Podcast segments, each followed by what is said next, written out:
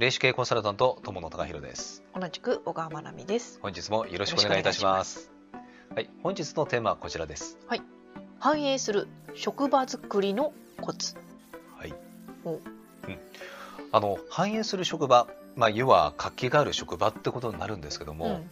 活気がある職場ってうん。どんなイメージがありますかね、そっか人がいっぱいうん。わさわさ動いてて、うん。暗い顔してる人がいないみたいな感じ？うん。まさにそうですよね。うん。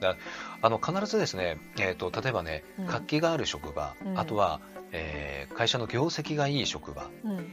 あのそういったところにね共通点がえ実はやっぱりあのありまして、うんうんえっとあの例えばね最近だとよよりやっぱりね多くなってると思うんですけども、うんうんあのえっと社員同士の会話、うん雑談とかね、うんえー禁止されてるような職場って結構増えてたりします。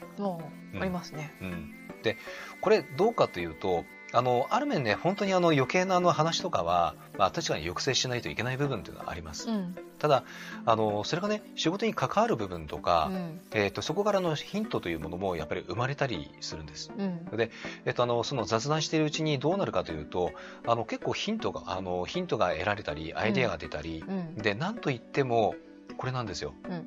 笑顔が増えます。うんうん必ずあの業績が低迷している会社。うん。うんあとは何かね、えー、とクレームが多いうん。とか、そういうあの職場うん。っていうのは暗い顔した社員の方が多かったりとか、うんえシーンと静まり返っていたりとか、うんうんうんいうところがやっぱり多いんですよ。うんうんうん。でえー、とその笑顔が溢れる職場うん。は必ず電話が結構頻繁になっていたりとか、うん。でしかもいい意味でですね、うんうん。えー、と注文が多いとか、うん。えー、と注文につながるような問い合わせが結構入ってくるとか、あとは社員同士がですねアイデア出し合って、うん。うんえー、と能動的に動いている。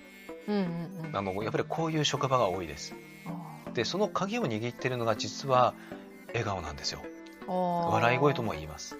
確かに活気のないところってどんどんルールばっかり増えてって、はい。なんかどんどん動きにくくなっていくっていう感じがありますね。そう。だ窮屈になってしまって、あの社員自体がですねだんだんだんだん受け身になっていっちゃうんですよ、うんうんうん。これはあの悪い意味でですね、うんうんうんでそうなると本当はこうしたいんだけどもでもな言ってもなうちの会社無理だしなっていうふうにうん。やっぱりなってしまってうん。動けなくなってしまう、うんうんうん。